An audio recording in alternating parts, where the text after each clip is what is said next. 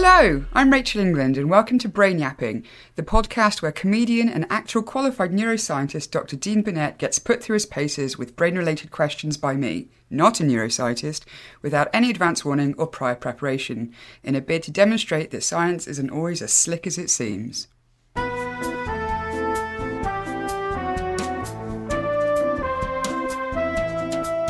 Okay, and an episode of Brain Yapping, but this is a bit of a different one in that we're recording this very, very soon uh, before it's released, rather than doing a big pre-record, because it's sort of topical. Something's happened which we thought was good fodder for an episode. So, Rachel, please Sure. uh, lead the way.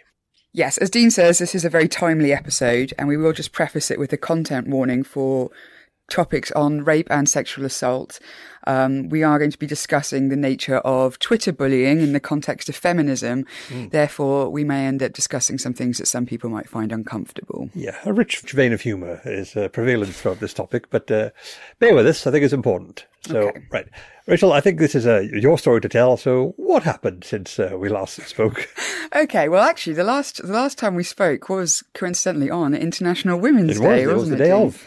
Um, and shortly after we'd finished recording, I came home and was flicking through Twitter and I saw that the Pied Piper of bullshit, aka media's favourite troll, Mr. Morgan, had tweeted something incredibly flippant and disparaging about International Women's Day. It was a tweet along the lines of Happy International Women's Day to every woman except for those that spend all of their time complaining about how bad men are. This is very on brand for him. For those, who, on the off chance we have any uh, international listeners, Piers Morgan is essentially what Rachel just said is a high profile ass, if, for want of a better term, Yep, who yep, would agree. makes controversial statements purely for attention and has literally no uh, durability to handle criticism of his own. So, um, as as we'll see, Yes, so I tweeted back at him saying, "Oh, not all of the time, Piers. The rest of the time, women are busy working hard to get equal pay and looking after the home and raising kids and trying to avoid sexual harassment and basically listed all of the very real and statistically proven challenges that women face every day. I don't actually follow him on Twitter. It came up in my sort of you might have missed section. yeah, yeah, that's Um, irksome. and you know, I'm a I'm a journalist. I'm a female journalist, so I do know better than to feed the trolls. But given that it was International Women's Day, that kind of flippin' arrogant comment is exactly indicative of why we need to have International Women's Day in the first instance. So I couldn't let it lie. Anyway, obviously hit a nerve with him because he quote tweeted my response and hit back with uh, a big angry, angry diatribe along the lines of all the women in my life don't complain and you, you're pathetic and you need to get a grip. And as you can imagine, he's quite prolific on Twitter, has in the region of six and a half million followers.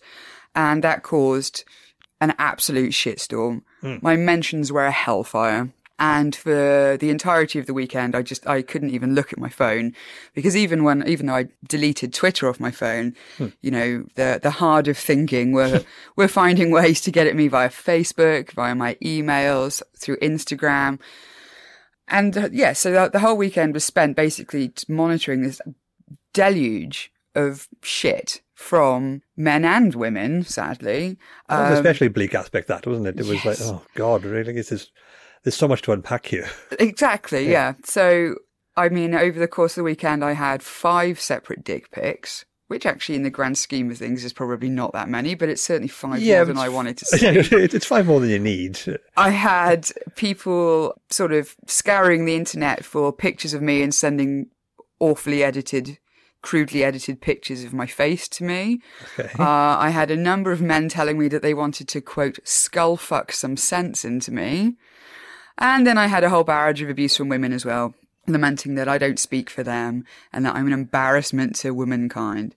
So it was a pretty nasty weekend. And then on Monday, once they'd all tuckered themselves out, um, I went back online and I sort of addressed most of the comments that had been made and actually got a lot of really good feedback from people and felt a lot better after it.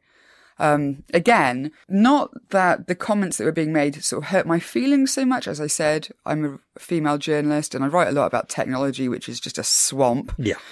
So it wasn't so much that the comments hurt my feelings. I just felt so exasperated and powerless, I suppose, in the face of such bile and hatred over a topic which nobody really had any right to tell me how to feel about. Hmm.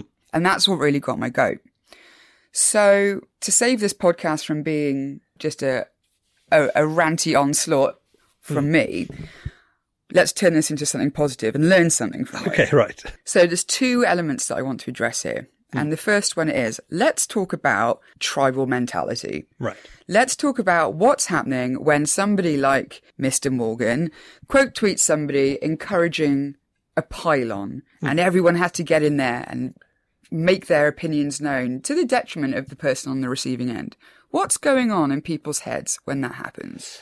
Ah, well, I've written quite a bit about this particular area of social psych. It's one, one which has always quite intrigued me. I mean, in this particular instance, I will say, you know, I've tried to be an objective, you know, empathetic person or try to be understanding, but I cannot really get into the headspace of someone who has the sort of life where they follow Piers Morgan genuinely, are interested in what he says and want to impress him. See, that is not a position I can relate to.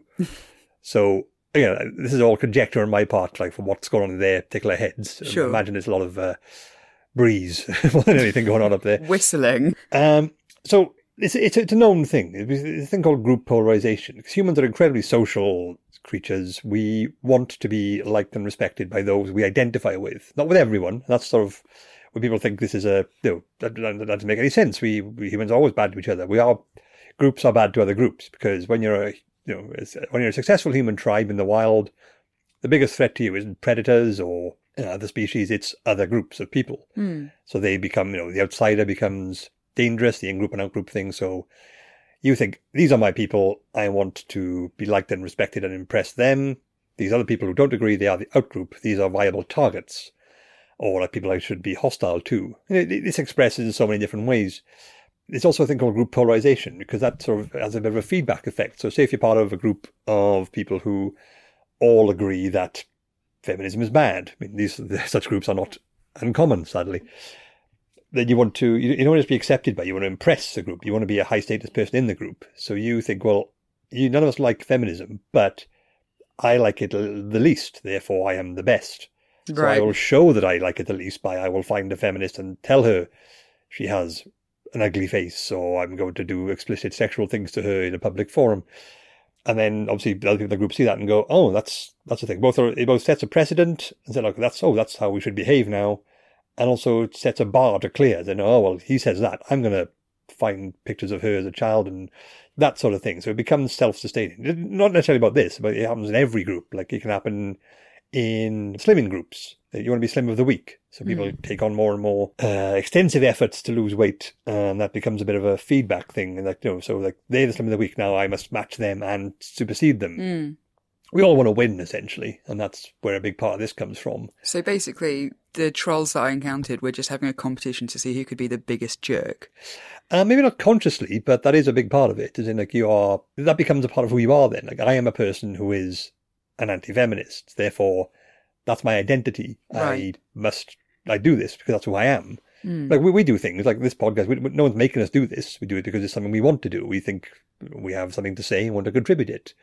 They do too, but they're clearly wrong. But that, that's by the by. They, they they genuinely believe that this is something they should be doing. Like, it, and there's also a very depressing element I find of the desire to be a victim as well. So your actions are justified. Hmm. Because we all know that bullying is bad. Even bullies, well, maybe most of them will say, "I'm not a bully. I'm standing up for myself." Or like the thing in like in America, the Christian right all feel like they're the most oppressed religion, even though they are the most indulged by by some margin. Hmm. Because you want to, you have these urges to attack other people and defend yourself. If you're, in a position of power, then by doing that, you are a bully. You are in the wrong, as we all seem to agree. Hmm. But if you're actually a victim, then you're retaliating. You're the one like, oh no, no, I'm not being mean for the sake of it. I'm not being mean because I get off on it. I am defending myself and my my people. So that that's there's an element of that to it too. It is very very distasteful when there are genuine victims out there, and it's like you know, we also reflect in the whole mental model of how the world works thing. These are people who have uh, been led to expect that life will be easy for them, like big men, big white men, strong, in charge. Don't don't don't talk back. You know, listen to your man and sort of thing. they've been raised in an environment like that, perhaps, or like, you know, online communities where that sort of thing is encouraged. And anyone who threatens that in any way, even if with the best intentions, will be viewed as a threat, and therefore they respond negatively. Hmm. Uh, yeah, so all this is tied up in that. Yeah, uh, that's absolutely correct. So among some of the comments I got over the weekend were things like, I'm a man and my life's also hard. Or, um, my mother, lots of, lots of men quoting stories of their mother. My dear old ma lived down the mines, raised 27 kids. Yeah. She never complained. I can see that victimization, that mindset. Um, and I guess that's what brings the whole not all men conversation about. Um, which is how so many men, or certainly so many of these men that I've encountered, um, seem to think that any comment about masculinity is directly about them. And that's simply not the case. Um, I saw a really great meme the, the other day which said a hamburger is a hamburger, a cheeseburger is not a hamburger, but a variation of the hamburger with cheese. It's toxic masculinity is a variation of hmm. masculinity. It's hmm. not one and the same thing. It's a variant of, and this seems to be where a lot of guys fall down when they hear women, like myself, talking about feminism. They become very victimized by it. Hmm. And so their response is to basically have a huge embarrassing tantrum or get their dick out. it's like tangent, but I think you mentioned it. What is the thinking there? As in, this is a woman who's clearly, you know, unhappy with the behaviour of lots of men. Hmm. I'll show her my penis. Well, I mean, what is that? Yeah. It really, because again, like I said, you know, I saw a handful of them over the weekend, all very sort of, oh God, no, quickly hmm. avert my gaze because I don't want to look at that. I mean, also, five of them makes a single handful. These are not very impressive specimens either, are they? That's Well, exactly. Yeah. Um, but I mean, we've we've discussed this in previous podcasts. Like a penis is not like the most attractive looking thing in the first No, place. no. So maybe that's part of their motivation. It's like, oh, look at this gross thing that's attached to me. Maybe I'll like That- try and skeeze her out by making her look at it. definitely possible. Um, I think most of the guys I know of encounter all this mentality don't see their manhood as what is called manhood as a sort of a weapon of shame, shall we say? It's in like, No. no, they are very proud of their, or at least very defensive of their uh, appendage. I mean, I think it's just an aggressive act, isn't it? yeah, that, that's what I think. It's That's it. of It's it's an aggressive, violent act, and again, uh, what so many of these numpties didn't seem to realise was that their stupid comments and their awful pictures that they were sending me just reinforced the point I was making in the first place. yeah. Let's be completely honest here. I mean, were they even aware of the point you were making? No. It's probably just. I imagine that, that level of thinking was way beyond what they were going for. Yes, of course, and and you, as you rightly said, you know, earlier in this conversation, a lot of it's a sort of a, a subconscious conversation to who can be the biggest asshat, hmm. and the kind of person that's going to send a stranger a picture of their dick in an, an aggressive manner is certainly the kind of person that's going to want to partake in a competition like that. it is almost literally a pissing contest a lot of the time. But there's also the aspect of getting a reaction from someone, a response of any sort, hmm. does infer a sense of dominance, a sense of control on, on you. If you're, if especially you're someone who, let's be completely frank again, doesn't have a lot of that in your actual life, then your, your life is nowhere near as successful as you want. You do not feel respected as much as you feel you deserve, which a hmm. lot of men are led to believe they should be respected and have women follow them by default because hmm. much of the modern media is presents that as an image. So any response you can elicit from someone else does put you in a sort of dominant state, even if it's briefly. And I see a lot of this on like you know in the current comedy scene, a lot of new acts, you know, shock humor, offensive humor. Hmm. It's a variation of that. I always find it's in like I'm going to say offensive things, and a lot of them they're not actually funny. They're not jokes at all. They're just I'm going to say the N word. I'm going to say talk about rape because that'll upset you. And like, well, that's not the function of what you're doing here. This is actually meant to be a comedy gig. Yeah. That's always bugged me in the thing of I'm just challenging your politically correct preconceptions. Like, why are you doing that? Who asked you to do that? What purpose does this Yeah. serve? What role does that actually play Yeah. in this a comedy setting? Exactly. Are you coming to my house and knocking down my walls and I'm going to challenge your architectural preconceptions? Don't don't do that. I'll have you arrested. And I do find it kind of paradoxical. This is my own personal rant is in that because yeah, I'm, I'm going to challenge your preconceptions, but but I'm going to do it in a place specifically set aside for doing that, uh, where there's no consequence allowed. So Yeah. if you really want to do that, do it in the street. You know, do it to people who aren't expecting it. Or is it, it's like, that's something to me. It's like saying, I'm going to smash the system by spraying graffiti on a wall the council have specifically said is for graffiti. Yeah. Yeah, Yeah. this will show them. This will stick it to the man. But that's but again, you you make a point there as well. It's okay to say you know crazy, shocking things within the set within the confines of a comedy set because you know comedy's pushing the pushing the envelope and it's out there or whatever. In the same way that it's okay to say these vile things to women on the internet because, well, that's just what the internet's for, isn't it? And that's the problem with online pile-ons is that obviously there's the anonymity. There's this already um, pre-established environment whereby people sort of take pride in being shitty to each other. Don't feed the troll is a phrase that's been around years and years and years, Since long, the internet, you know. long before Twitter even became a thing. Just 30 yesterday, wasn't it? The, um, It- yeah. Uh, yes, it was. Yeah. internet was 30 years old yesterday.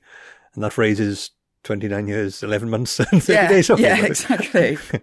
um, okay, so this all sort of brings me around to my next question, and that a bit of context again is on International Women's Day. I tweeted an article that I wrote a few years ago about how my relationship with feminism hasn't been smooth sailing. Oh, yeah, I read that. It's very good. Thank you. Um, and I that recommend it. Do you remember the title? We'll just give it a plug here. Um, if you search for I said feminism didn't matter, I was wrong, um, that will pull it up. It's an article I wrote a few years ago about how my opinion towards feminism has changed over time. It's very good. I do endorse. But I, so I wrote about my relationship with feminism and how previously I sort of subscribed to uh, a set of beliefs which I've come to realize is kind of problematic now. And they were things like, oh, I'm one of the guys. It's easier being friends with guys than it is with girls. You know, um, I'm not like the other girls. I'm a tomboy and that sort of thing. Um, and that all came together to I remember seeing this on my Timehop a while back, where I eventually one day put on Facebook, oh, if we're all so equal, why do we have to have an International Women's Day? Why do we have to like make the focus about us? Why can't we just get on with things? And that was how I used to think, right? And I'm not proud of it, obviously, but over the last decade or so, you know, listening to people's trains of thought, reading books, getting educated, surrounding myself with insightful people, I've gradually had a shift in mentality. You're welcome. Sorry. Sorry. So here we are now, feminism saved by Dean Burnett. no. And so I do completely recognize where a lot of the people that were attacking me at the weekend, especially the women, I do recognize where they're coming from and I can sort of see their line of thought, right? But it feels like they're so deeply entrenched in it that there's almost like there's no turning back for them. Mm. I don't feel like I was ever massively entrenched in my way of thinking. I think I was maybe just kind of a little bit more open to it, but that was where I was leaning.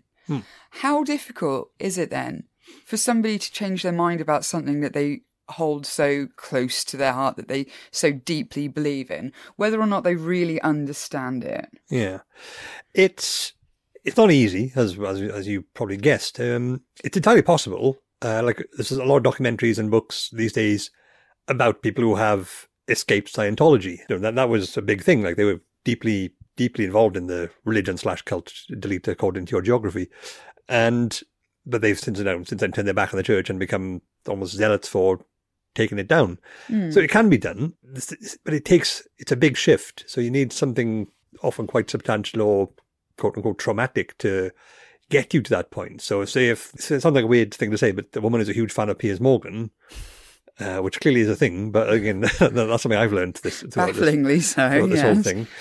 Uh, if he were to then sort of turn on her and say, you know, give basically subject her to a pile-on, Hmm. that would almost undoubtedly change her perspective. Hmm. Uh, so it could happen, but it needs to be something quite because the brain doesn't like to change its mind. Our mind, well, you know, how- how- Itself. yes, however you were going to call it, like that.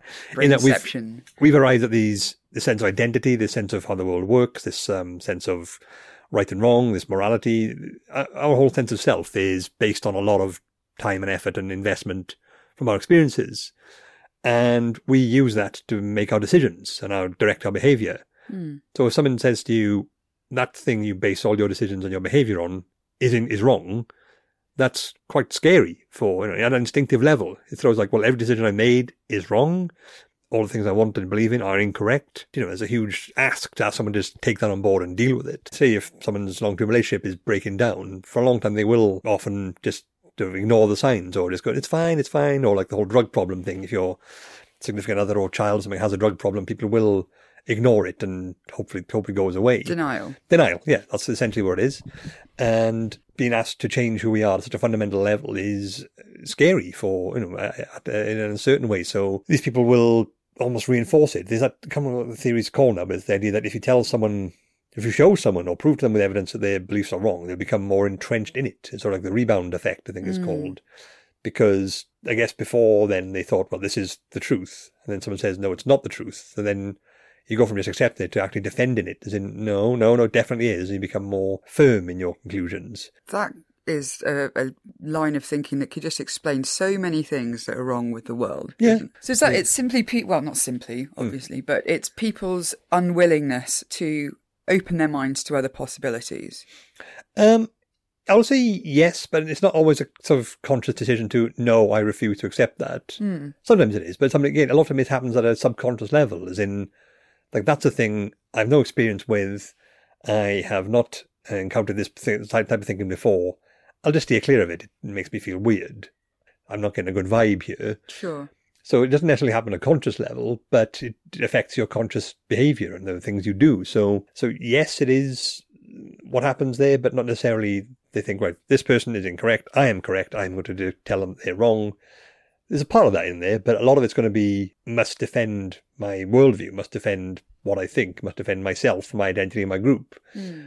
So again, they do feel, people like that do feel like they are the victims here, even though objectively it's very, very difficult to make that case, but you will still see a lot of effects like that. From my experience as well, this is that difficulty in, in changing a worldview really does contribute to a problem in terms of education. Not so much, obviously, in that getting people to understand what's different or different ways of thinking in the first place, but given the the social narrative, especially the climate online, it's very difficult for somebody who was once very staunchly X to eventually go, okay, no, I'm actually Y, without them being vilified Yeah. by supporters of both parties. You know, the, the former for abandoning them and the latter for only just coming to them now. Um, and so it, it must be very difficult for people to make that change. And I guess seeing other people get ambushed as a result of it makes them less likely to want to explore other ideas or to at least openly say, you know what, I've I've changed my mind. Yeah, that's that's a definite problem with the speed and the and the intensity of like viewpoints these days. Like everything's mm. been polarized. There's no calm middle ground before, and I think I- I've my one of my theories is that's a big problem with the internet in that before the internet, if you had weird ideas and beliefs, it, it took a lot of time and effort to find people who agreed with you. Like, say, if hmm. you believed in ghosts or conspiracy theories or weird alt med stuff, you might find one or two people who are you know, sympathetic to what you think. Not that many, and you have to keep it to yourself more often than not, and then it doesn't become a defining aspect of your behavior, your life. Whereas now you can type in online "wa- wacky conspiracy theory X, and then you find 20 Facebook groups of people sharing about why exactly this is bang on. And and uh, so now you've got flat earthers and anti-vaxxers and moon landing deniers who are just very common now because they are, they, it's easy to find someone who agrees with you. And that more than anything is how humans evaluate whether something's correct or not. Who agrees with you? Not necessarily what does the evidence say, because that's not how we've evolved. We have the mob has spoken is more how how we reinforce things. Um, but yeah, you will see a lot of you know. A lot of the time, it is like if you if you're a, big, part of your identity is I belong to this group, and it's, again, it can be particularly bad with those on the quote unquote correct side, the ones who are like the more morally um, valid approaches. Again, your mileage will vary on what that means. But talking to a friend the other day, so like, oh, I don't try and strive for the moral high ground. It seems to be a lot of twats up there because there are people who will something like everyone likes this thing. They go, oh, it's not good enough, thank you. And that that's a very common thing too. And it's nowhere near as common as perhaps someone would make out, but it is a very prevalent thing. It's like, yes, you you all believe this thing is ethically correct, but I am more ethically correct, so I am superior to you. And that again, it's the same effect, but it's on a, on a subconscious level, but it's just applied in a different direction. I mean, I, I've had, I was first introduced to the concept of fake geek girl. Uh, yes. yeah, basically, if your girl expresses any interest in uh, comic books or video games, the guys in the community will decry her and say, you're a fake geek. Yep, not allowed. Yeah. Get out. Also, yeah. the idea that you're just lying to, to, to what? To impress these guys who Have so much to offer Yeah. already. Yeah. Also, the main new complaint is like women don't want to talk to us. Well, an obvious why pattern that would here. be. Yeah. But then I mentioned it uh, to, on, on Twitter. So, because this, uh, I've just been doing the Guardian writing for like just under a year. Hmm. And then I just heard about this fake geek girl thing. Is, is, I said, is, is this a well known thing or is it something I could write about to get it out there? As a several of my female friends are like, oh God, you don't know about fake geek girl? Where have you been? Is it, are you not seeing a sort of problem with this response to what I'm talking about, given the context? And oh, fine, I won't write about it then. I could have drawn attention to that, but the you know the, the ability to criticize and mock me for not knowing about it was more important than getting the issue resolved. Mm. Again, at a subconscious level, I don't think any malice was meant by it, but it was a very telling response. I thought that is, no, this is my thing. That's not your thing. You can't have it. Uh, Yeah. and that's a lot of it boils down to that. Really, that, that's that simple possession of something, even if it's meaningless and not actually yours. That's that's Hmm. very true. I see this with um not so much now, I think I move in different social circles, but especially when I was at university, it's propensity for for other students to I don't know, look down upon other people's ideas or hobbies or whatever, but you know, with the, with a kind of lofty scorn. Oh, oh yes, I've I've heard all about that. Hmm. Not for me. Or oh, that's really nice, but have you thought about the consequences of this? Or oh, even even down to levels such as oh, that band, yes, I heard them a year ago, and it just seems to be that there is a certain person, a certain kind of person that really revels in setting themselves apart from others at oftentimes great cost. Mm. It does seem to be a strong thing in adolescence and early twenties when you are you're sort of like putting your person your stamp on your personality. This is who I want to be, and I must embrace that uh, at all costs. So you're still in your more rebellious stage, and you don't want to be, you don't want to conform. You want to be, you know, independent and cool and all that sort of thing. These are all very well-known facets of adolescent maturation. So that's a part of that, is in like this is my thing, or you like everyone likes that thing, but I like this thing, which is better.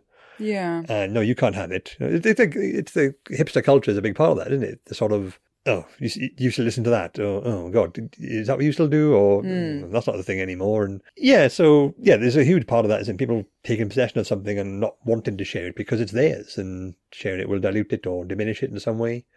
But it's, I mean, it's all basically just a huge confusion, confusing mess, isn't it? Because on one hand, we've got these individuals that want to set themselves apart and be different and loftier and, you know, righteous. And then on the other hand, we've got people that are wanting to do that, but doing so in the sphere of Piers Morgan's cult following, hmm. therefore not really setting themselves apart, just kind of agreeing loudly with themselves. Yeah, the echo chamber thing is in there as well. Hmm. The online environment does make it easier because, as you say, the anonymity, you can do it to someone you will never see in real life. Hmm. There's no consequence then. Like if I want to send a picture of my shriveled penis to someone, if I did it on the street, I'd be arrested or and or have the shit kicked out of me by a passing person. Yeah. But do it in this context, it's sort of you know it, it's safe. It's uh, you're free. From, well, it's not completely safe, but you're far more unlikely to have um, repercussions from it. Yeah. So then you don't see the you, know, you don't see it as a risk, and therefore you do it, and you do it more than once. You become used to it, and then you think it's okay. And you know, we're always learning, we're always adapting. Uh, which is, is a weird way to put this, but uh, trying to put a positive spin on things, I guess. Ah, yeah. okay. Reflect on that. Though I will say I did. I didn't read much of the mentions you got over the weekend, but I did take a sneak peek and purely to sort of see what was happening to you and because I was obviously trying to uh, I tried to help by getting my my followers to uh, this has happened to my mate. Can you come on, guys, help out? And then everyone was quite happy too, so that was good.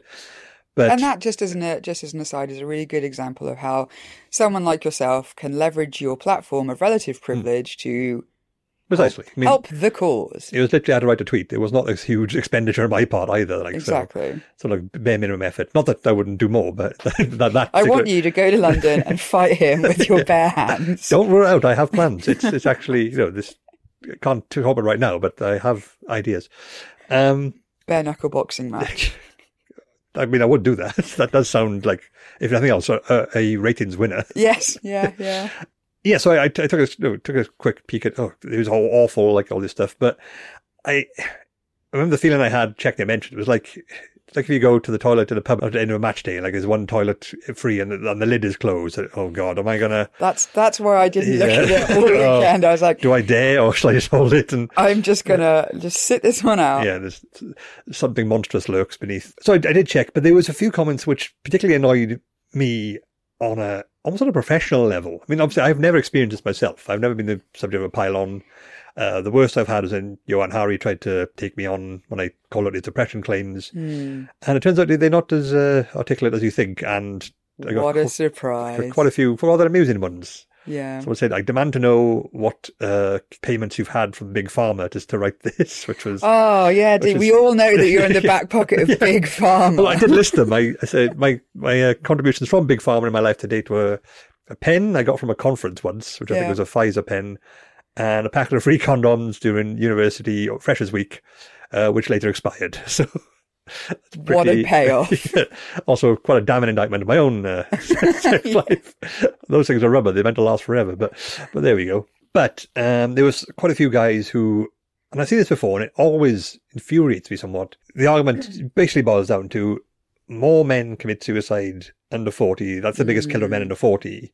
Uh, therefore, feminism is bad. You are wrong. Men are the oppressed ones. yeah. And that's, I mean, that's all kinds of wrong. It, it's such a massive leap for a start. There's And, so yeah, much to unpack with those claims. Yeah. I don't doubt for one single second the legitimacy of these claims with hmm. male suicide. It is a it is a huge yeah. issue, and it's something that I have had personal experience with Same. myself.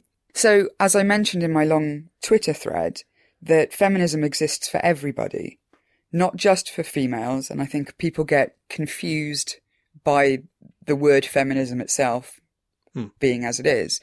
But the point of feminism is to level the playing fields for everyone, and that means creating environments where everybody can talk about their feelings, everybody can talk about their emotional and mental health without fears of repercussions, without fears of being called weak or pathetic or incapable or any other consequence that may actually be contributing to this high suicide rate in in men.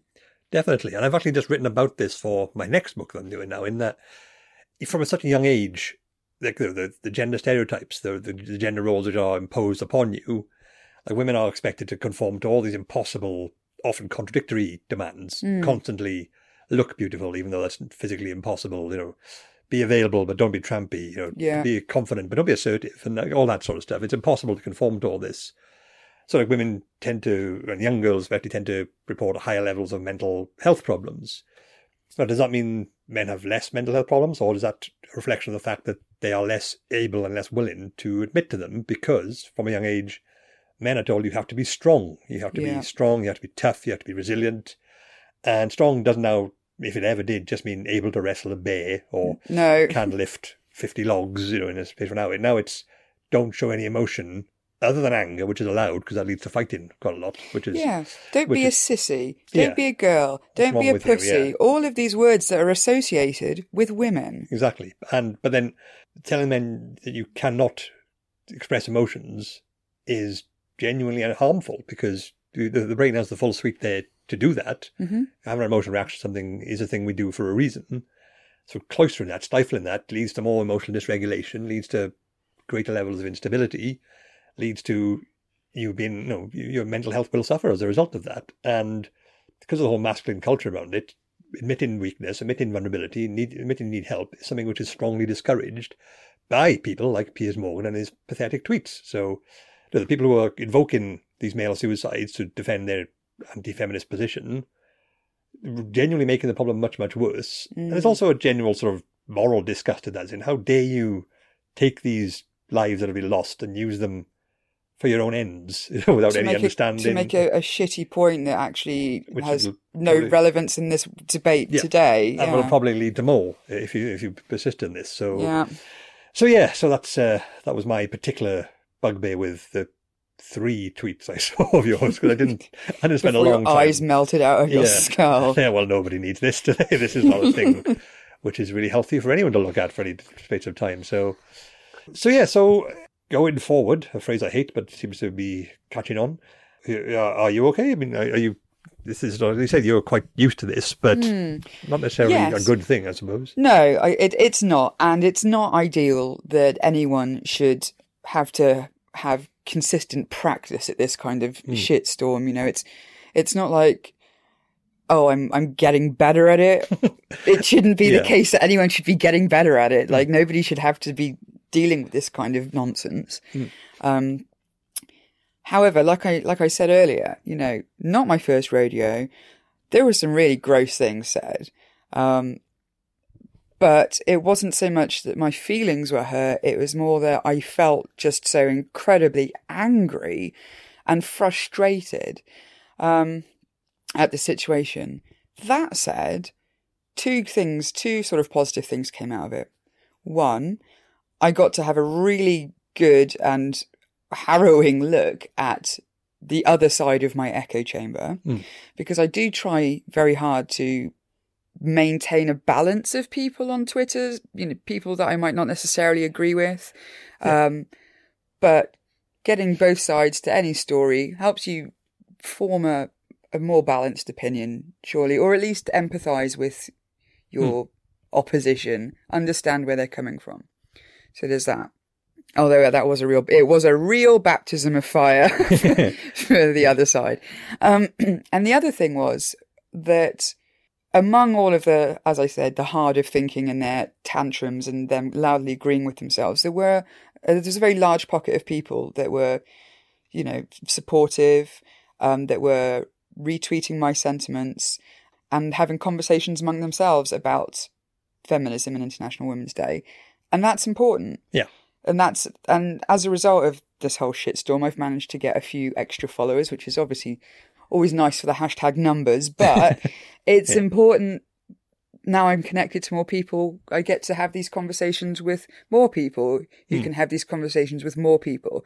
And this was the process that brought sort of that, that changed my way of thinking all those years ago. So the the payoff, hopefully, will be that this might this narrative might reach somebody else who will have a hmm. change of heart eventually. What we've been talking about today is a huge, sprawling nightmare of a subject. Yeah. And we have uh, really only just scratched the surface. I mean, there are so many, so many layers to this, and there is so much to unpack. And it really is a very complicated and, and difficult subject. I sound like my dad here in this day and age. um, however, my key takeaway from the weekend was that ultimately, even in the face of pure, pure evil, bile, and hatred, there are a lot of good people out there. And the one good thing we can thank the internet for is that we are able to connect with one another hmm. and find like minded individuals. So, if anybody listening to this podcast has been affected by anything that we've spoken about today, and that's men and women, mm-hmm. remember to reach out and, and ask for help or ask for advice or ask for insight on the internet because there will be someone there that will help in a meaningful way. And also, if you want to just ask us, then go to BrainYappingPod at Twitter or uh, BrainYappingPodcast at gmail.com. So we, I'll, I'll happily reply to stuff. I've got some sort of links there. Yeah, get in touch if you've got any questions or thoughts. Um, preferably no dick pics though. Thank you. Well, send them to me if you do, because that'll just be weird for all concerned. Maybe we could get a, uh, a, a fundraising calendar. God, just just need a few more. I'm just thinking the world's worst advent calendar. Nobody knows. Nobody wants that. Every day is a surprise. Well, after the third day, you get a bit formulaic. oh, one of these again. Oh, what fun. Yes, so, Rachel, thank you for sharing. Much appreciated. Thank And you very much, Dean. Very sorry you went through all that, but if you get uh, dogpiled again online, I'm sure we can do this another time. Oh yes, I can talk about this forever. Good. If you'd like to read the Brain Yapping blogs, go to cosmicshambles.com forward slash blogs, where you'll find Brain Yapping plus lots of other exclusive science blogs from the likes of Helen Czerski, Jon Butterworth, Suzi Gage, Ginny Smith, and others. If you enjoyed today's episode, please do share it on social media, give it a five star rating on Apple Podcasts, as that does really help us out. If you'd like to support the show and everything we make at Cosmic Shambles, you can pledge via Patreon for as little as $1 a month. There's lots of great reward tiers available too. Go to patreon.com forward slash bookshambles or follow the links from cosmicshambles.com. This podcast is part of the Cosmic Shambles Network.